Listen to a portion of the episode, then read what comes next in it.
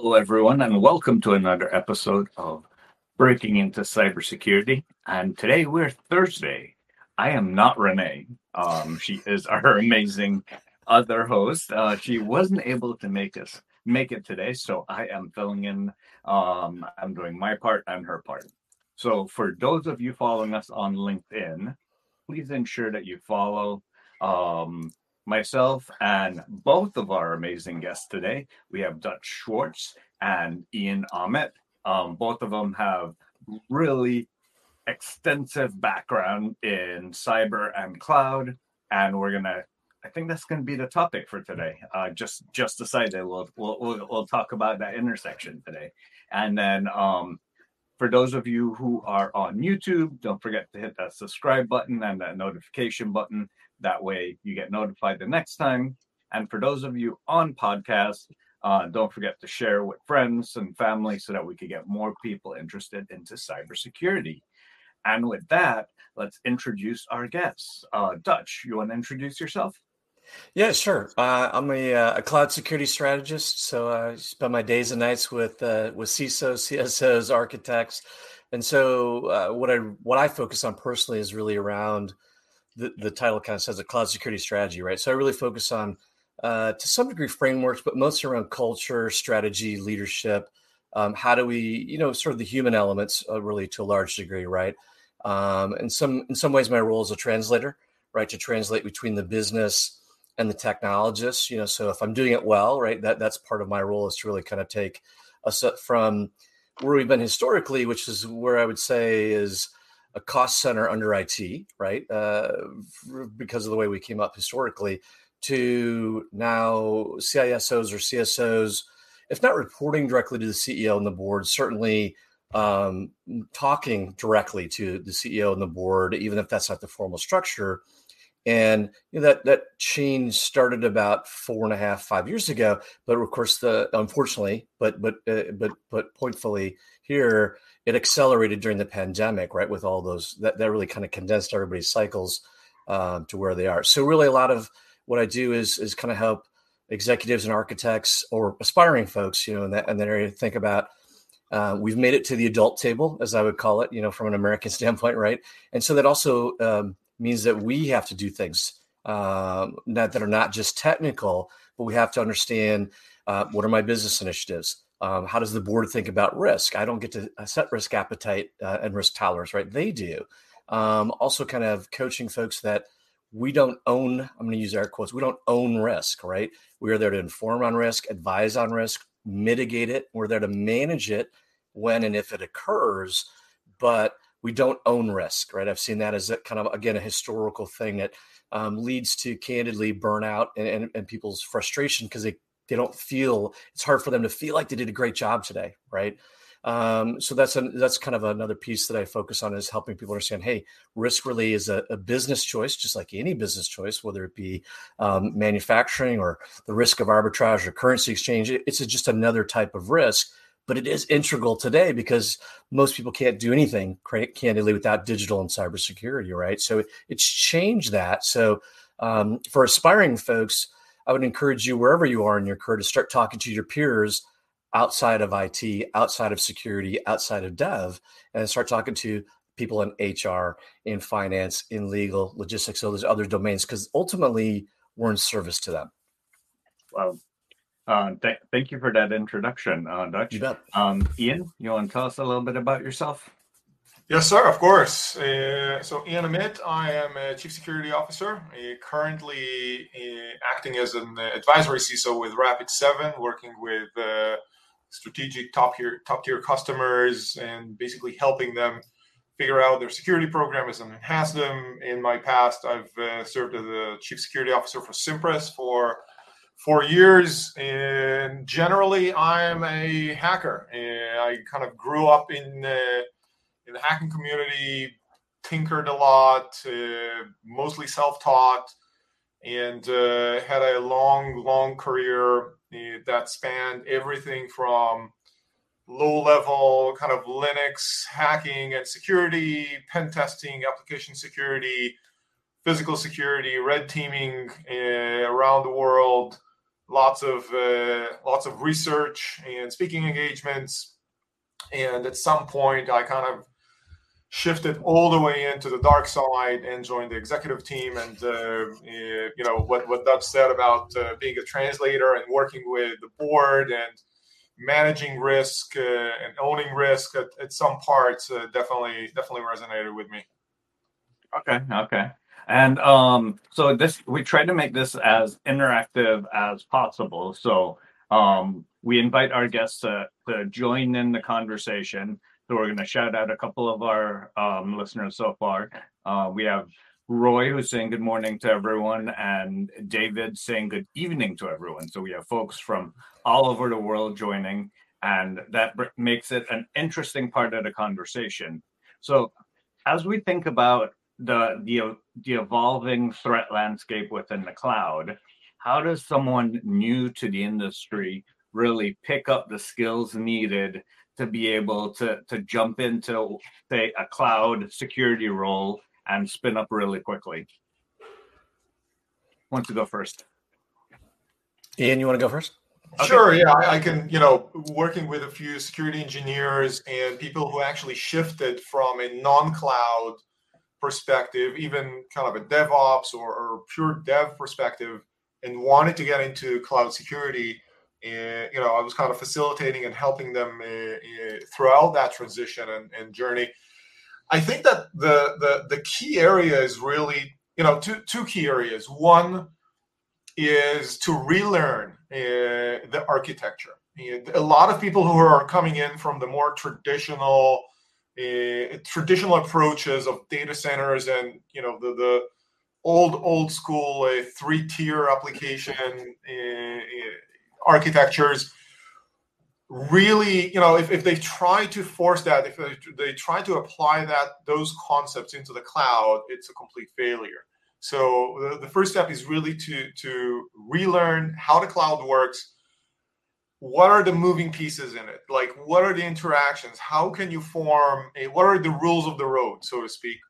Uh, which leads to the second concept which is try it for yourself. I, it is so cheap these days borderline free. Uh, on, on every major cloud provider you can get some some free credits and literally just play around. They will pay you almost to take their courses to to learn how to use their specific cloud facilities. And doing that and coming in with a security mindset you know it's it's you're going through the motions of doing all those walkthrough tutorials of deploying applications and securing them and and and scaling them and providing access and revoking access and all those different things if you keep in mind kind of the the, the security aspect of it you you're going to do so much learning eh, that's going to really set you up for success as a security professional dealing with cloud security. So having that hands-on experience, not just reading about it, but actually experiencing it, actually connecting things, tearing it down, you know, applying some pen testing, applying some uh, some adversarial techniques to it to make sure that it's it's actually working. Uh, you know, trying out with different roles to see how that applies and how that looks like from a, from a practical perspective. I think goes a long way it, from from my you know from my point of view at least, I'm going to give much more credit to someone who's gone through that than to someone who's been taking courses or or anything kind of almost formal in cloud security because they have that hands on they know how it interacts and they can they can later on work with the the right people in the organization to get security to where where it needs to be. I, I love that. Dutch, what are your thoughts? Yeah, I so plus one. I agree with everything that Ian just said. So I'll take the last piece and then I'll kind of step through in a more, you know, kind of more structured way. But the last piece from from my perspective, right? And we and Chris, you and I have talked about this in the past, right? There's a difference between knowledge, skills, and competencies. Okay. Knowledge is I read a thing, I studied a thing, I may have even been tested on a thing, right? That's knowledge. And that's the base, right? A skill is more narrow. Okay. A skill is I know how to configure this specific, uh, I'll just pick WAF as an example, this specific WAF from this specific vendor to uh, mitigate against the OWASP top 10. That's a good thing. That's, that's a positive thing. However, a competency is a skill which transfers. as an example, to, to Ian's point, a competency here is the ability to learn on the fly. That competency, you could have had that from uh, working in a charity, working in the federal government, working in a completely different domain. You could be an auditor um, in insurance. You could be uh, somebody who's in, in law enforcement. The ability to learn on the fly, I would suggest, is a critical competency that you should look for, and that's because the pace of the cloud is is a an order of magnitude faster than it was historically, and, sort of in all ways, right? And so the good news is um, you get three thousand times a day to to try a thing. The bad news is you get three thousand times a day to try a thing, right? So so you have to think about that. So where I see um, people where they might run into obstacles initially trying to make that transition, there's a couple. One is thinking of it as thinking of the the cloud, okay, in the in, in the biggest term possible here. Uh, thinking as someone else's computer was clever. It was a funny T-shirt. I had, you know, it's a great sticker. I get it. I was there. I had one of those, you know, stickers. That's not helpful for most people because it's really not somebody else's computer. It's really not somebody else's data center. In as much as structurally, to Ian's point, it's slightly different, right?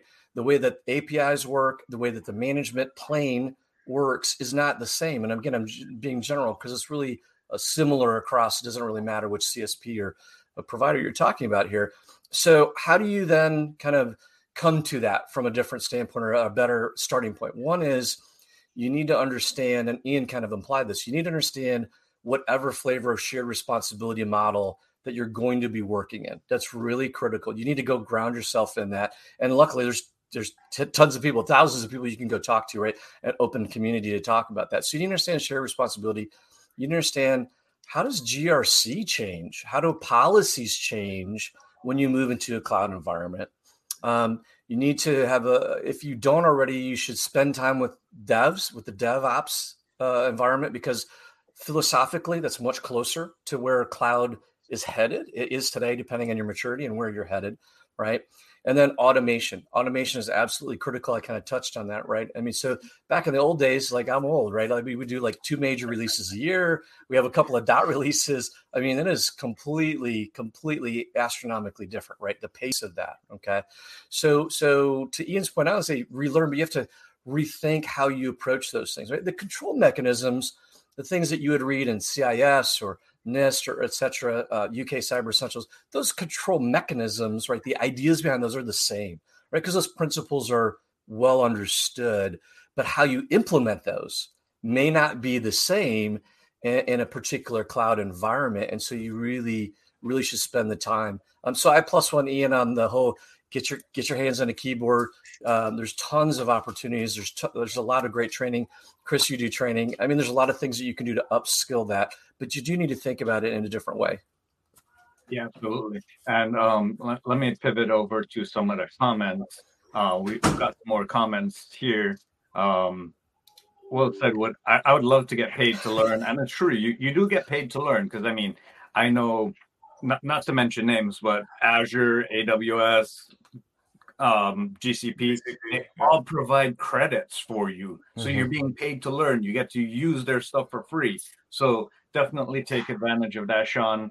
Um, on the YouTube side, we have Good Afternoon, wondering if uh, Dutch has any specific tools that they would recommend for a newbie to start with.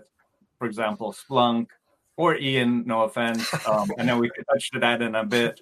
Um, and then on with regards to learning on the fly, uh, yes, Sean, and manufacturing you can learn on the fly too. Um, David Riaz pointed out, Ian, good point. Also, which cloud services or virtual assets can you get your hands on to make them work and learn? Yeah, let, us talk about that. Um, what what recommendations might you have for a um, a specific tool set or environment to play around. Um, Ian, you want to go first?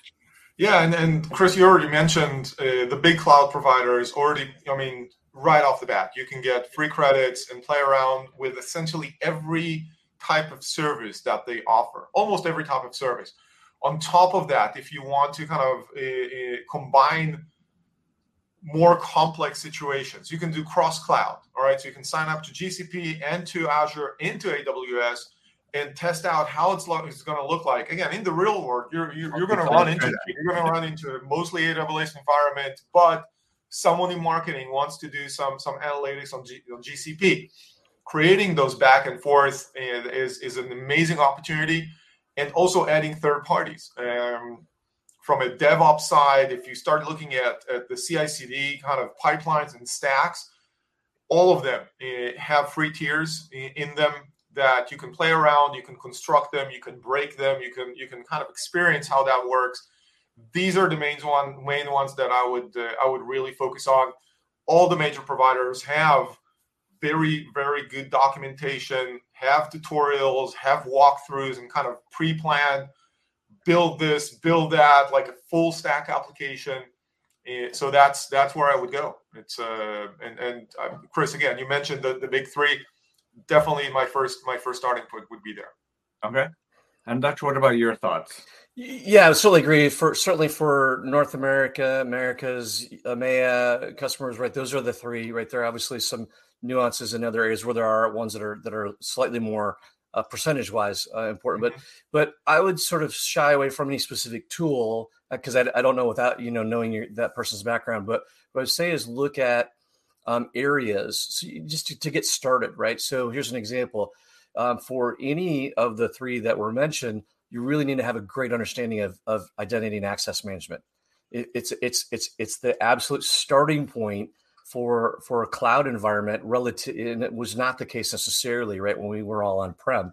Um, so you might want to really dig deep into identity and access management. You want to spend time, I agree with Ian, on DevOps. So like pick an area, right? So of a, a functional area as opposed to a tool. And, and I'll just take the, the one you mentioned, Splunk, phenomenal, right? Uh, unbelievable. There's great resources, but Splunk is fairly mature, right, in terms of where where and when you would interact with a with a SIEM like that.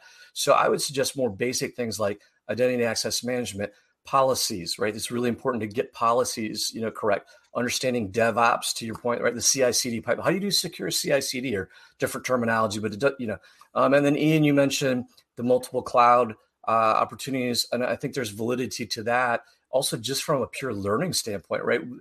Every um, environment will use slightly different language that essentially means the same thing, right? We're back to translating, and so if that's something that's interesting to you, um, you know, begin that early in your career hey, how would I do this, you know, with person A? How would I do it with B? How would I do it with C? Because doing that um, will help you. And then the last piece of that I would say is once you get some experience, um, teaching somebody else will be the best way for you to learn. It'll push you, right? Um, there's a, sometimes a hesitation, you know, because we use these terms like subject matter expert, which I which I'm not a fan of, but I, you know, we get called those sometimes, and I understand the the philosophy behind why they say that, but but sometimes it's inhibiting, right? So if you're new to an area, you feel like, oh, I can't. Like Chris might be like, oh, I'm I can't say anything on this topic because I'm not an an expert.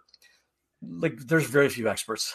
There's such a wide range of of of things that you can do in a cloud security environment. So don't let that inhibit you, right? You still have a point of view. If you've learned something cool, great. There's somebody who's not learned that yet. And maybe they're super experienced or mature in another area. That's awesome. But teaching somebody else will really fundamentally help you understand the thing that you're trying to, to, to improve upon.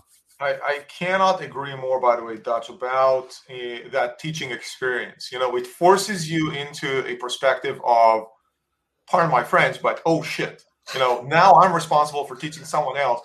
I have to make sure that I don't just know that specific topic, but I have to know a little bit more left and right just to make sure that, you know, whatever question comes up, I can feel that, and it forces you uh, to have so much better learning yourself. And I can I can attest to that. You know, sometimes I I've been teaching, I've been doing courses. It puts you in a situation where you get so much better at what you do, and and so much closer to that expert status. And so you know, huge plus one on that. That that is, and I've, I'm I'm being challenged all the time, even in new things that I'm learning.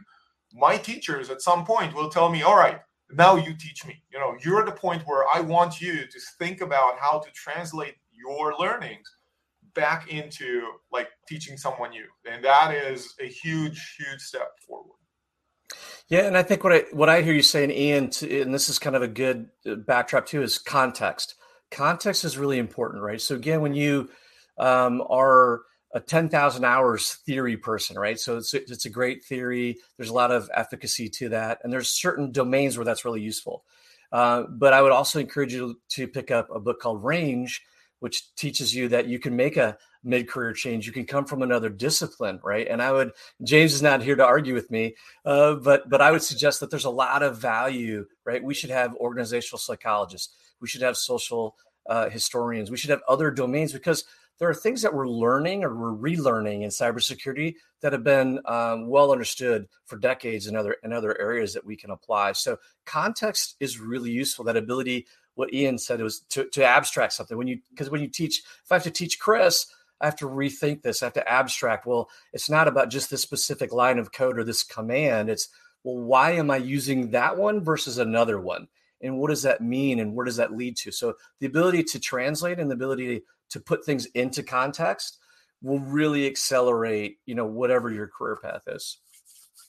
Wow. So I have a question for both of you. Uh, we often think about the shared responsibility model in the cloud, and we know the two things that we're always responsible for is our data and the identity within the cloud. So when it comes to the, those two things, how mature do we feel organizations are? Say, for example, in tracking data, data lineages, and protecting their information in the cloud. And then on the other aspect of it, um, managing access at an identity level to data and who in an organization should have access. Ian wants to take that. One? I'll take that one. I guess so. It, I, it, it's a it's a huge range. I mean, that's my honest answer, right? I mean, so it's a very different if the three of us were not in cybersecurity and we left tomorrow and we started a bicycle company, uh, we might never really need to learn cybersecurity or frankly IT, right? Because now we have native oper- so we might start native, right? And that's a very different maturity path for I'm a 80 year old company. And I, I, don't like the word tech debt because it sounds it's by definition really negative the way. But you what you have is inertia, right? You have inertia, um, and it was built probably with good intentions. In other words, you have training, you have workflow, you have knowledge, you have a whole host of things that just happen by nature from a timeline standpoint. And so um, I think it's that's a huge range, Chris, to answer your question. But you pointed out those are the things, right? So in the in the military, um, you know, we talk about I can delegate my authority, but I can't delegate my responsibility. I can't. Okay. It's just kind of a pinnacle hallmark of the way that military leadership thinks, right? It's the same thing here. You can you can delegate uh, opportunities to to create policies, but you and I say you, I mean the business. The business always owns their risk. It, it, it has to be that way because that's the nature of the business, right? Is is to is to be able to make choices on that risk, right? And they get to make those trade offs, right? It's our job to inform them you know, about those choices, to talk about a particular risk posture or maybe trends or changes that are happening. But at the end of the day, if we do, in my estimation, if we do our roles correctly, it's to thoughtfully advise on risk using language that the business understands, right? And then once a to, to your earlier point, uh, you have a, a part of the business that wants to use a particular piece of software, a particular tooling.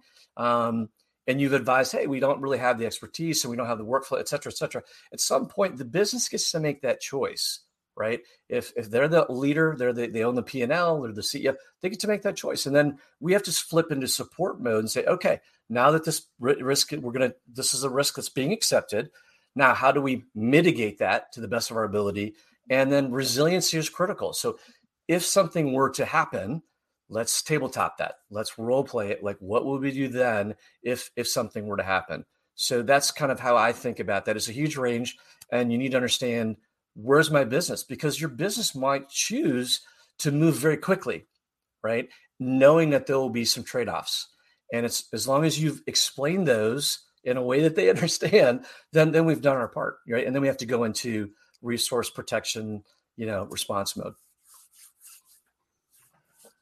what are your thoughts yeah. on that, Ian? So, so, from my perspective, you know, first of all, it's a super challenging question, very, very broad.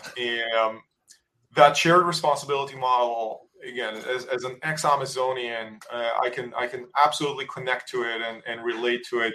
Uh, and every business needs to understand that they cannot just kind of shop around for risk. They cannot just shop around for a solution and expect everything to be just uh, unicorns and, and rainbows and roses.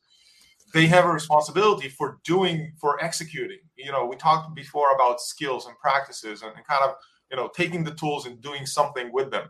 That's their responsibility. Having said that, uh, the complexity that modern cloud environments yield in terms of data, in terms of identities, is is nowhere where it was 10, 15 years ago.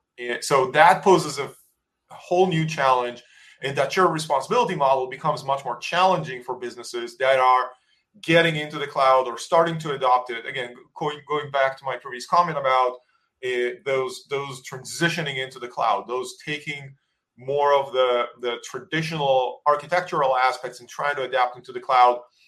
These are typically the situations where you see a lot of failures, where you see a lot of learnings, all right, not, not failures in terms of, oh, what do I do with all that data and identities? Like that that that mesh of of access controls and and and and interactions between things gets very, very complicated and people make a lot of mistakes around it. So two things from my end. Again, one is learn that environment. All right. These are fresh new skills. You have to understand how that works. The all the cloud providers, all the major suppliers do have native tools that will audit your own data permissions and access permissions and identity structure. Having said that, they might not be the super friendliest tools in the world. And that kind of created a whole new market for third party tools, which we all know and love that are there to accommodate for that uh, let's call it gap in, in terms of skill set so if you you have engineers that are not you know weren't born into the cloud weren't are, are not like super well versed in it uh, then from from the business perspective that's a good opportunity to understand you know where do i want to invest now do i want to invest in more skill sets so that my people can know how to operate those basic tools and, and kind of chart out that identity and data path mapping? Or do I invest it in third party tools that are going to do that for me and free up my people to do something else? So again, it goes back to the business. The, the concept stays the same. It is your responsibility. You're using the tools, you're putting data there, you're configuring identities. It's up to you. No one's going to, you know, eh, eh, kind of walk you through because no one knows your business better than you are. So it's your responsibility. And then it's just a question of do I apply my own skill sets or do I acquire my own skill sets to do that properly? Or do I take it outside in forms of consulting or third parties that are providing tools that will kind of snap onto those cloud environments and help me figure out, back to Dutch's point, help me figure out what is the context? What does that mean? You know, where is the top risk? And top risk means you know you've got an asset that seems to be critical that has a lot of access potential you know maybe not first level kind of everything is open but you've got a lot of identities around it. A lot of a lot of roles can be assumed around that. And there's just a mesh as i said of of interconnections that would allow an attacker to more easily traverse it and get into that asset. So that's where the tools what those third party tools are there for. That's how some of those cloud native tools also work in terms of charting path on on kind of that connectivity graph to to show you what's accessible and what's not and it is back to the business. It's it's their responsibility in, in that shared shared responsibility model. Wow. Wow. I absolutely love that. We have some great comments as well coming in. Uh, will said super insightful stuff already guys. Uh, example risk management versus risk ownership cloud versus on-prem and everything that you need to learn. Of course, the comment that James isn't here to grumble about liberal arts degrees. and then Ian, um, Ian, Ian, for your sake, I, I, my bachelor's is in history, so so James and I go around and around, you know, on that. That, that my I'm not going to hold it against you. That's fine. Yeah. and then one for you, Ian. Uh, love the recommendation for the range book. Um, any chance Ian has a favorite hacker theme book that he wanted to um, to recommend? Oh wow, um, hacker books. I'm actually going to go with a classic that I've, I've kind of revisited uh, uh, fairly fairly recently, which is the Cuckoo's Egg. Always applicable, an yeah. amazing story, and I've only recently was exposed to a Nova documentary that was done with the the actual kind of you know uh, heroes, so to speak. So Cliff Stoll plays himself in that documentary. It, it kind of walks through you know what it was like and although Cliff himself doesn't, you know, isn't considered a hacker, it, it's one of the classic kind of hacker books that I've read early in my career, in my academic career. So I, I love getting back to that book and kind of rereading it. There's there's a lot of others, uh, but uh, I, I, would actually go old school and, and reread that because it really talks about the mentality and the challenges and you know, a lot of that old school stuff can still be applied today. You know, it might not be a dot matrix printer that you're using, it might be something else to kind of track the logs and and, and get those uh, and archive those logs and go through them. But it still applies, and I think it's it's a great story. Absolutely, and and that's the the cuckoo's egg, right? Um, yeah. Uh, so uh, Scott asked for the name again. I would say for, for my book, it is uh, Project Phoenix. And while it's not directly applicable, I, I mean, you could see, I, I, see myself in a lot of the characters. And then you have the follow on um, Project Unicorn or Unicorn Project. Project. I mix it up all the time. And I definitely agree. Like those two books, um, especially Project Unicorn Project, that's totally DevOps, totally cloud, uh, totally today. So uh, those are your recommendations, uh, Scott. Um, Will mentioned, yep, Cuckoo's Egg is a must read. Cliff Stoll is a legend. He even personally replied to an email that I sent when I first got into InfoSec. Wow, that, that's amazing there, Will. Um, so the, the next question that I have for, for uh, both of you actually is as as the the threat of like these malicious ransomwares that are becoming easier and easier to deploy um, what are some of the strategies that you would recommend um, for an individual a company uh, to, to better prepare themselves? I'm going to give you a very just blunt and transparent and very simple answer. The the things that you need to do to protect yourself don't really change based on the manner in which the threat presents itself to you. So I get asked this question. Of course, it was very trendy and timely for obvious reasons. Um, and my answer is still the same. You, you really, I, I, you know, and if you could step out and talk about music or sports or another area, right? The fundamentals are critical. And I know they don't always excite and jazz everybody up, especially when you're seven, nine, 12 years into your career. But my analogy or example that I would give, and it's just a simple one because I was, you know, I was at a thing where Peyton Manning was speaking. He did a great job. I'm not a, like a Colts or Peyton Manning fan per se, but he did a really great job. And one of the things that really always stayed with me all these years later was every summer he would go back to his college and practice his footwork every summer. And again, you could pick somebody else. You pick Michael Jordan, you pick Kobe Bryant, you pick LeBron James.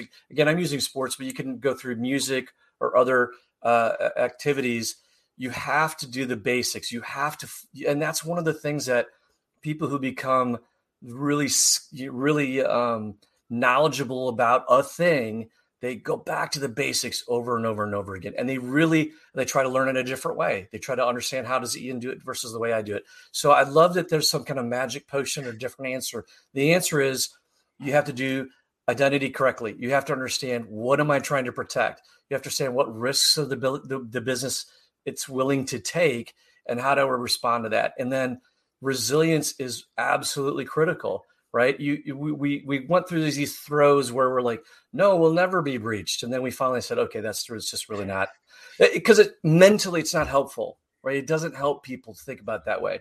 And i get you may if you're talking to a business executive you may have to coach them right? And again analogies we learn through stories right? Analogies will help people, right? So occasionally, again, because it's a physical cue, I've taken like an old school light switch and a rheostat. And I'm like, I think that you think that security is like this. It's binary, right? It's off and it's on. And I told a little story about how light switches are invented to make it kind of stick with them. And I'm like, what it's really like is this rheostat. Okay. All right. And, and, and as things change, we have to change with it. And so there's things that you can do to help the business folks understand, but it's not binary. There's no end to the way that we secure things, right? So the things that I would suggest you do to protect yourself from ransomware are the exact same things I would say to protect yourself from crypto mining or anything, right? It is the basic fundamental things. You have to nail those. That is, in my view, the path to success. Yeah, I, I agree. I mean, if, if if I'm trying to provide kind of a one, two, three best practices, I would start with you know because the question was individually and then from a business. Individually, again, it's the basics that Dutch talked about. Practically, what it means: backups. All right, back it up on the cloud. Most of it, again, a lot of it can be free. Uh, I would actually opt for pay, paying a little more, you know, like a hundred bucks a year or something like that. Gives you the ability to also restore to a particular point or to have versioning in your backups and have some local backup. Basic practices, you know, we've been doing that forever.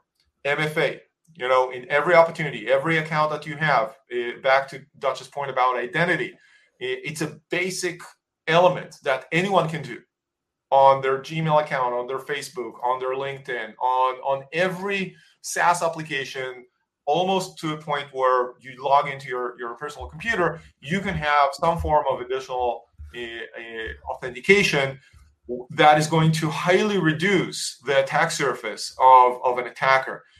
And then going into kind of the more business perspective, uh, I'm going to harp into that attack surface, all right, or, or the ability for a, a ransomware element to spread across the network because we're going from an individual to, to a network of computers.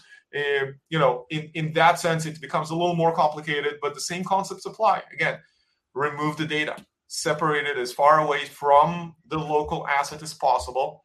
Uh, don't have people work on local files, have them work on cloud files or, or centralized storage uh, and back that up.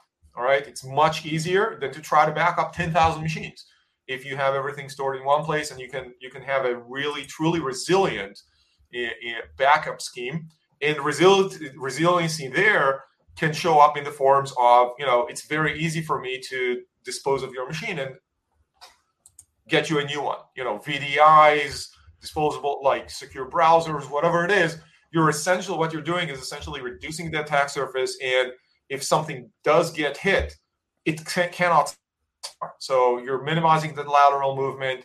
Eh, you're making it harder for an attacker to traverse your network because you have MFAs, you have more restrictive eh, eh, access controls. And in the event that, that an outbreak will occur, it's going to be much more localized and much more containable. So you're essentially buying yourself time to deal with that, minimizing the impact, restoring very quickly. And the bottom line is that the business stays up. And that's what you're, you're trying to accomplish here. And now, as we, we, we move to the next step of of that, how how do we how do we recover? I mean, I know you mentioned having backups, but one of the things that I've seen is that people never test their backups. Um, they never validate that it works properly. And then there's the other thing where the backups might be two, three versions out of date and then now when you restore it, uh, it doesn't function properly. Um, what are some of the, the, the ways that you might recommend that businesses uh, opt to prepare for that? Yeah, right. We, you play like you practice. It's I mean it's just really that simple. So again, whatever story or whatever will grip, but you have to tell a human story that people will connect with, right? And so if that one works, you know, and, and, and works for your audience, use that. But you have to you absolutely have to to to practice that, right? I mean, so you should have periodic, and I, I it doesn't matter if it's quarterly or I, I, can't tell you the right you know, frequency depending on that business or the criticality of that asset, right?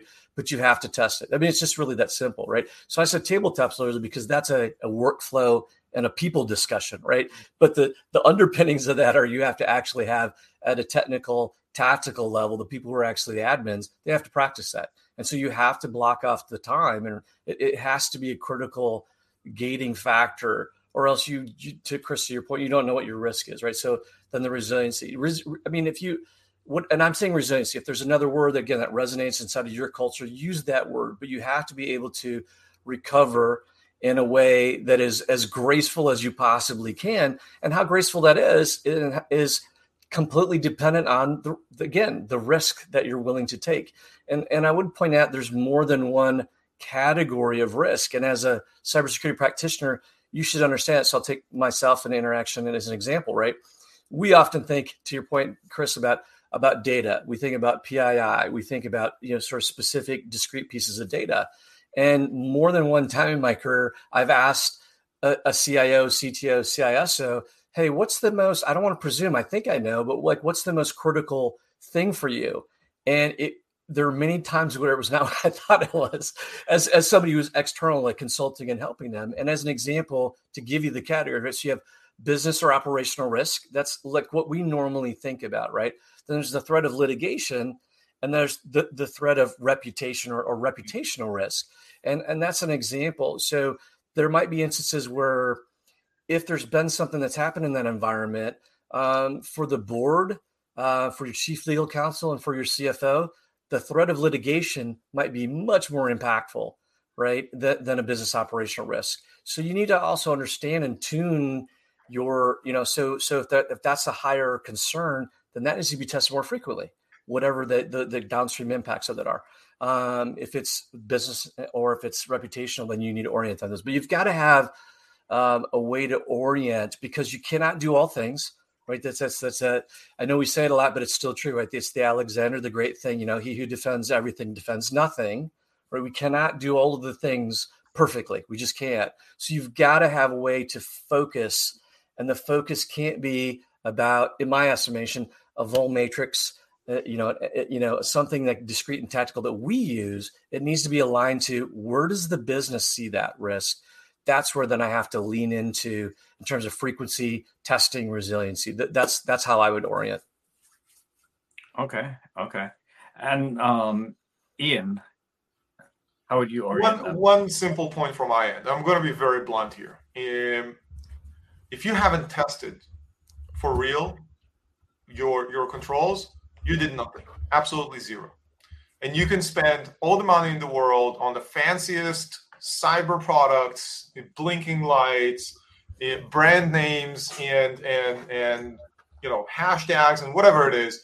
If you haven't tested it for real, like a full backup, full restore to a working condition where people can actually operate the business you did absolutely nothing. And I think a lot of people fail in that. Now, again, I'm, I'm being very, very blunt here because people are, la- are lazy and they buy something, they get a lot of fancy eh, services around it and, and, and customer support and all that jazz, but they forget to actually put it to the test. Uh, that is the key for me. How to test it, that's a different question. Again, you, you can do the classic, all right, let's just do a functional test. Let's do a full, like after a backup or after a period where things have been running correctly. Let's take down a machine. Let's take, you know, let's, uh, uh you know, make some data disappear and then do a full restore to a working condition. You're fully safe, you know, nothing can be broken. That's fine. And you can actually test that process. Another form of testing, my favorite one is kind of relates a little more to what Dutch says about function, more risk oriented one is do a proper red team. Hire someone to understand how your business works, to actually simulate an attacker, no bars held, that is going to go right after your core assets. Eh, that's going to find the easiest way to get there, not the fastest, not the most obvious one, not the one that you've spent all the all the money in the world to protect, but the easiest. And that might traverse some social engineering and, and physical and, and cyber and whatever it is. Get there and experience how it's really like to be attacked. I love it. I love it because in, in a proper red team, everyone gets the experience. It, there's only a handful of people in the organization that actually know that this is a red team, and everyone else runs as if this is an actual event you'll be the most hated person in the company for for about a week and a half i think that's the running average but after after that everyone goes like oh you know what? That was great you know because we you know we we haven't gone through like a full on attack experience in a while. And you know beyond the tabletops it really got us back onto our toes. It really kind of it, it kind of got the rust off of some of the, the the the muscle memory that you used to have. And it really shows you whether you're focusing on the right areas of risk or not and it gets you to go through that functional testing as well of, of a restoration or resilience I, I, love it i love it one of the comments coming in um, David says, I say it all the time. It's not buying the latest and greatest, it's investing into what we need and then testing to make sure it works. Hire a third party to come and show the weakness. Um, uh, Ian, you, you touched on one of one of the, the things that gets confused a lot: the difference between a red team and a pen test. Um, oh, would would you like to share the differences for our audience? Because I, I think that like having someone come in and do a red team or do a red team from the inside, however you do it, that's different than a pen test because correct. And, and I'd love to hear your insights on the differences between them. And so, so the difference from my perspective is pretty simple. A, a, penetration test is a scoped engagement that focuses on a set of assets and provides you the assurance that each and every one of those scoped assets is being functionally tested for vulnerabilities, for a potential exploitations, for lateral movement, for for a predefined set of attack scenarios that that a typical attacker would have in their their tool set. Um, a red team, and and again, it, it, because it has a scope, it is limited by nature because that scope limits your exposure to additional risk, um, and it gives you as I said, assurance that each and every one of those assets are going to be tested. And you're going to get a pretty good picture of what's going on there. A red team, on the other hand, is a full adversarial simulation. It is conducted typically by a third party or by a dedicated team uh, that is tasked with, first and foremost, understanding what is the threat actor. Okay. Uh, I can simulate a random attacker in their you know parents' basement. I can simulate a competitor with a different skill set and motivation and access. I can simulate an insider. I can simulate a nation state. All right, these are all completely different attack scenarios or, or threat actors. So first of all, threat actors. Second of all, understanding the business. Again, an attacker would have a goal. A, a nation state might just want to shut you down you know, because uh, they're going to achieve some reputation. A, a competitor might want to steal your intellectual property and keep you running or manipulate with your running processes so that they're more successful in the market. So each one of those scenarios or, or target assets is going to look differently. And then the execution itself, eh, as opposed to a pen test, red team does not have a scope. If you start scoping out and limiting what a red teamer can do, you're basically going back to a pen test. Because you cannot limit an actual attacker with what you're allowed and what you're not allowed what times can you operate who can you talk to uh, can you create fake companies and get into my supply chain? Can you talk to my people? Can you walk into my building? If there's any kind of limitation like that uh, you're, you're talking about pen test. Because a red team a true attacker would utilize all those things create social media, uh, fake social media accounts, infiltrate into your company, be an insider, you know, get hired, get physical, uh, uh, you know, social engineer your executives or or your your so again back to supply chain, your cleaners, your third parties, utilize them to get into your company. That's how a red team operates.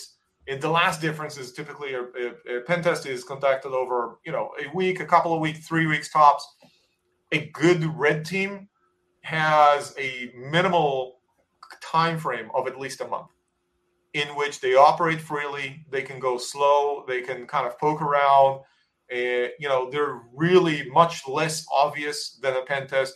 And in a red team you're actually testing your defenses not just the controls not just the technical controls that are going to show up in a pen test but your defenses your ability to uh, to, to do proper analytics in your XDR or, or SIEM, uh, your ability to operationalize your SOC or, or MDR uh, in terms of understanding. There's, there's kind of a threat brewing up here. There is a, anomaly in terms of someone's behavior.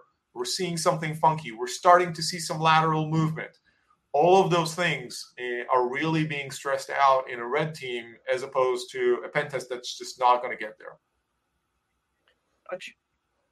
Yeah, I mean, I, you know, the, what I would add to Ian's experience there is let's go back to where the word comes from, right? I mean, so Red Cell, right, is, is SEAL Team Six, Dick Marcinko, okay? And so if you haven't read that book, it's uh there's some hyperbole and it's kind of bombastic, so I'll I'll, I'll say that at the front end, but the the the, the factual pieces of it are, are very accurate. So as a former military officer, like we we have the the formal what we call opposing forces, right? We study the doctrine, what we think we're going to come up against, and that's useful. That's much more like a pen test. I can assure you is way more fun to be a red team person in the military where I would just get to jump in, drop in, do whatever with a small group of people and cause complete havoc, right? Because only the commander, you know, requests that and knows it's going to happen. And that is a lot more fun and is and it exposes a lot more different things because I could do social engineering. I could pretend to be other people, you know, and then you kind of give them a wake up call, right? So we used to leave like the ace of spades, you know, next to the sleeping people. So they wake up and this is what we could have done had we had we wanted to, right? You know, the formal people that you thought you were fighting, guess what? The enemy gets a vote. The enemy gets a vote too, and the enemy's not going to play it out the way that you want to. It's still useful because it's practice, right? That's like pen testing. But to, to Ian's point, you know, if you want to see the history of kind of where that terminology comes from, it's Red Cell, it's Navy T- SEAL Team Six from Dick Marcinko. Okay, okay. Um, well, let's kind of take a pivot in the conversation. We're approaching the last ten minutes, and I want to think think about the future. Think about the future of cybersecurity professionals. How do we create a pipeline of individuals to solve tomorrow's problems? I know yeah, it's I wide I, and vast and hard. Yeah, everyone has their their own. So, so um, I'll go since I'm on screen. So, I, I think that we need to to rethink how we're both how we bring people in, how we move people laterally from other parts of our company, and how we upskill. Because those, to me, are the sort of the three paths, right? So, let's talk about each one of those. Bringing people in, obviously, that's that's the the theme of, of this, right? Breaking into cybersecurity. Just the word that we, the fact that we have to say breaking in, is is a problem right? We have a problem here, right? We're not we're not viewed as being accepting of people who have not less skills, not less uh, not less you know opportunity, but but they just they're at the earlier part of their career, right? So why is that? Well, I would suggest that. Uh, 20 years ago, there were a lot of internship programs. There were a lot of technology programs. There was ways to get into a company, and many big companies, whether they were uh, in the government contractor space or just Fortune 500 companies had those kind of programs. And candidly, a lot of us learned that way. We came up through that. Well, what happened? Well, when the dot com bubble burst, a lot of that training, a lot of those internships, et cetera, those were one of the first things to go away, right? And then through the second financial crisis, right, that was more broad, um, the same thing, right? So I, I think that you have to step back and say, if we're going to solve this, which is a systemic, long term pro- problem that we're going to have, we have to rethink that. So what will we do? Well, you have to double down on your investment then, right? You have to be willing to bring people in, right? I can, you know, Ian can teach you, Chris can teach you. We can teach you cybersecurity. We can teach you how to code. We can teach you how to do CI/CD. We can teach you all those things, right? What I would hire for is aptitudes and competencies, right? I'm looking for those things because we can teach you. But if you're in a manager, director, if you're in a, in a senior position, then you have to invest and plan for how you're going to train and give these people opportunities to learn. You can't just say, okay, great, well, we got them in here and good luck to you, right? Because then you're going to get a random distribution of how people will perform, right? That's not how you train large groups of you know, people. You cannot do it that way. So you have to have training, right? It's the same thing. If you have people in your company today and they want to move into cybersecurity, you should take them. if they already understand your company, they know your culture by by you know they're de facto good employees you should take them. But we need more programs so people can move from hr from legal frankly from marketing from sales from logistics from transportation whatever that is. They're already in your company bring them over. But you have to have a program of how you're going to train them right and then the upskilling i'll talk about you need to be able to rotate through different aspects of the roles right and you guys both touched on this right there's you, you can absolutely make a great living and feel very fulfilled by doing one thing really, really well. That is a path. I'm not suggesting that is not a great path, but because of the rapidness of the change, I would suggest thinking about rotating through different things. And again, you should create a program for that, right? So Ian spends a couple weeks doing GRC, then he spends a couple weeks doing pet, right? And again, not because they'll become then your lead person in that area, but they have to. They, they will do better over time if you help them understand. There's pen testing, there's GRC, there's red teaming, there's blue teaming. I mean, and go through the different areas, right? So that those are the three things of how do you bring people in from outside how do you move people laterally that are already at your company? And then how do you upskill the people that you have? Because you've got to do that because they know there's opportunities, right? There's a negative percentage in terms of of, of your uh, the hiring, right? We're in a we're in a deficit, right? So you've got to give them opportunities to be engaged. Why are we doing this thing that we're doing, right? What are my opportunities to learn? What are my opportunities to develop? Um, so that's how I see some some approaches that we could take. Appreciate it, Dutch. Uh, Ian, uh, just before you you start, a couple comments. Um, love this conversation, shared insight. Definitely having to listen to this again. Love the takeaways. And then Scott says, "That's it. I'm changing all my plans. Completely sold. I'm going on a red team. Fantastic webinar. Most informative Thursday in a while. Really great stuff. Um, so thank you there, everyone, for listening. And um, Ian, what what are your views on creating the future of cybersecurity? Uh, you know, n- not a lot to add to what Dutch said. I, I, I you know, fully agree. Maybe just a couple of, of emphasis. One is don't look at obvious places. Uh, you know, that lateral movement. That you know, look for people. I typically hire, honestly, based on kind of a twinkle in their eye when they talk about cyber security in general. It, that twinkle carries a lot with it. It carries passion, it carries the ability to learn new things, and they typically show it, you know, which leads to that second focus where, where, where Dutch talked about upscaling and providing that, uh, you know, from a practical perspective in a corporate environment. You need to have very specific leveling. So everyone is very, very clear about where they're at and what it would take to get to that next level. I think that we're missing out on a lot of that because it might not be like super PC or super correct to start kind of evaluating and scoring people on on a you know on on a ranking scale. But you know what? That's called a profession, you know, and and to get to a professional level, you have to go through several stages, and to do that properly and to get the right training at the right time you have to be honest and, and someone needs to keep you honest about where you're at. I see a lot of people getting hired for a position that is a way out of their actual skills and capabilities and that's a bad experience for the individual and for the company. The company's not getting what they paid for. The individual is getting super frustrated and and is getting into that kind of black mire of oh i'm not performing and you know how do i fake it until i make it? It's just not good for anyone. Have very clear leveling have an honest discussion and testing and evaluations on where you're at. And that is going to be a great tool to facilitate for the managers in terms of all right what's the next level for you?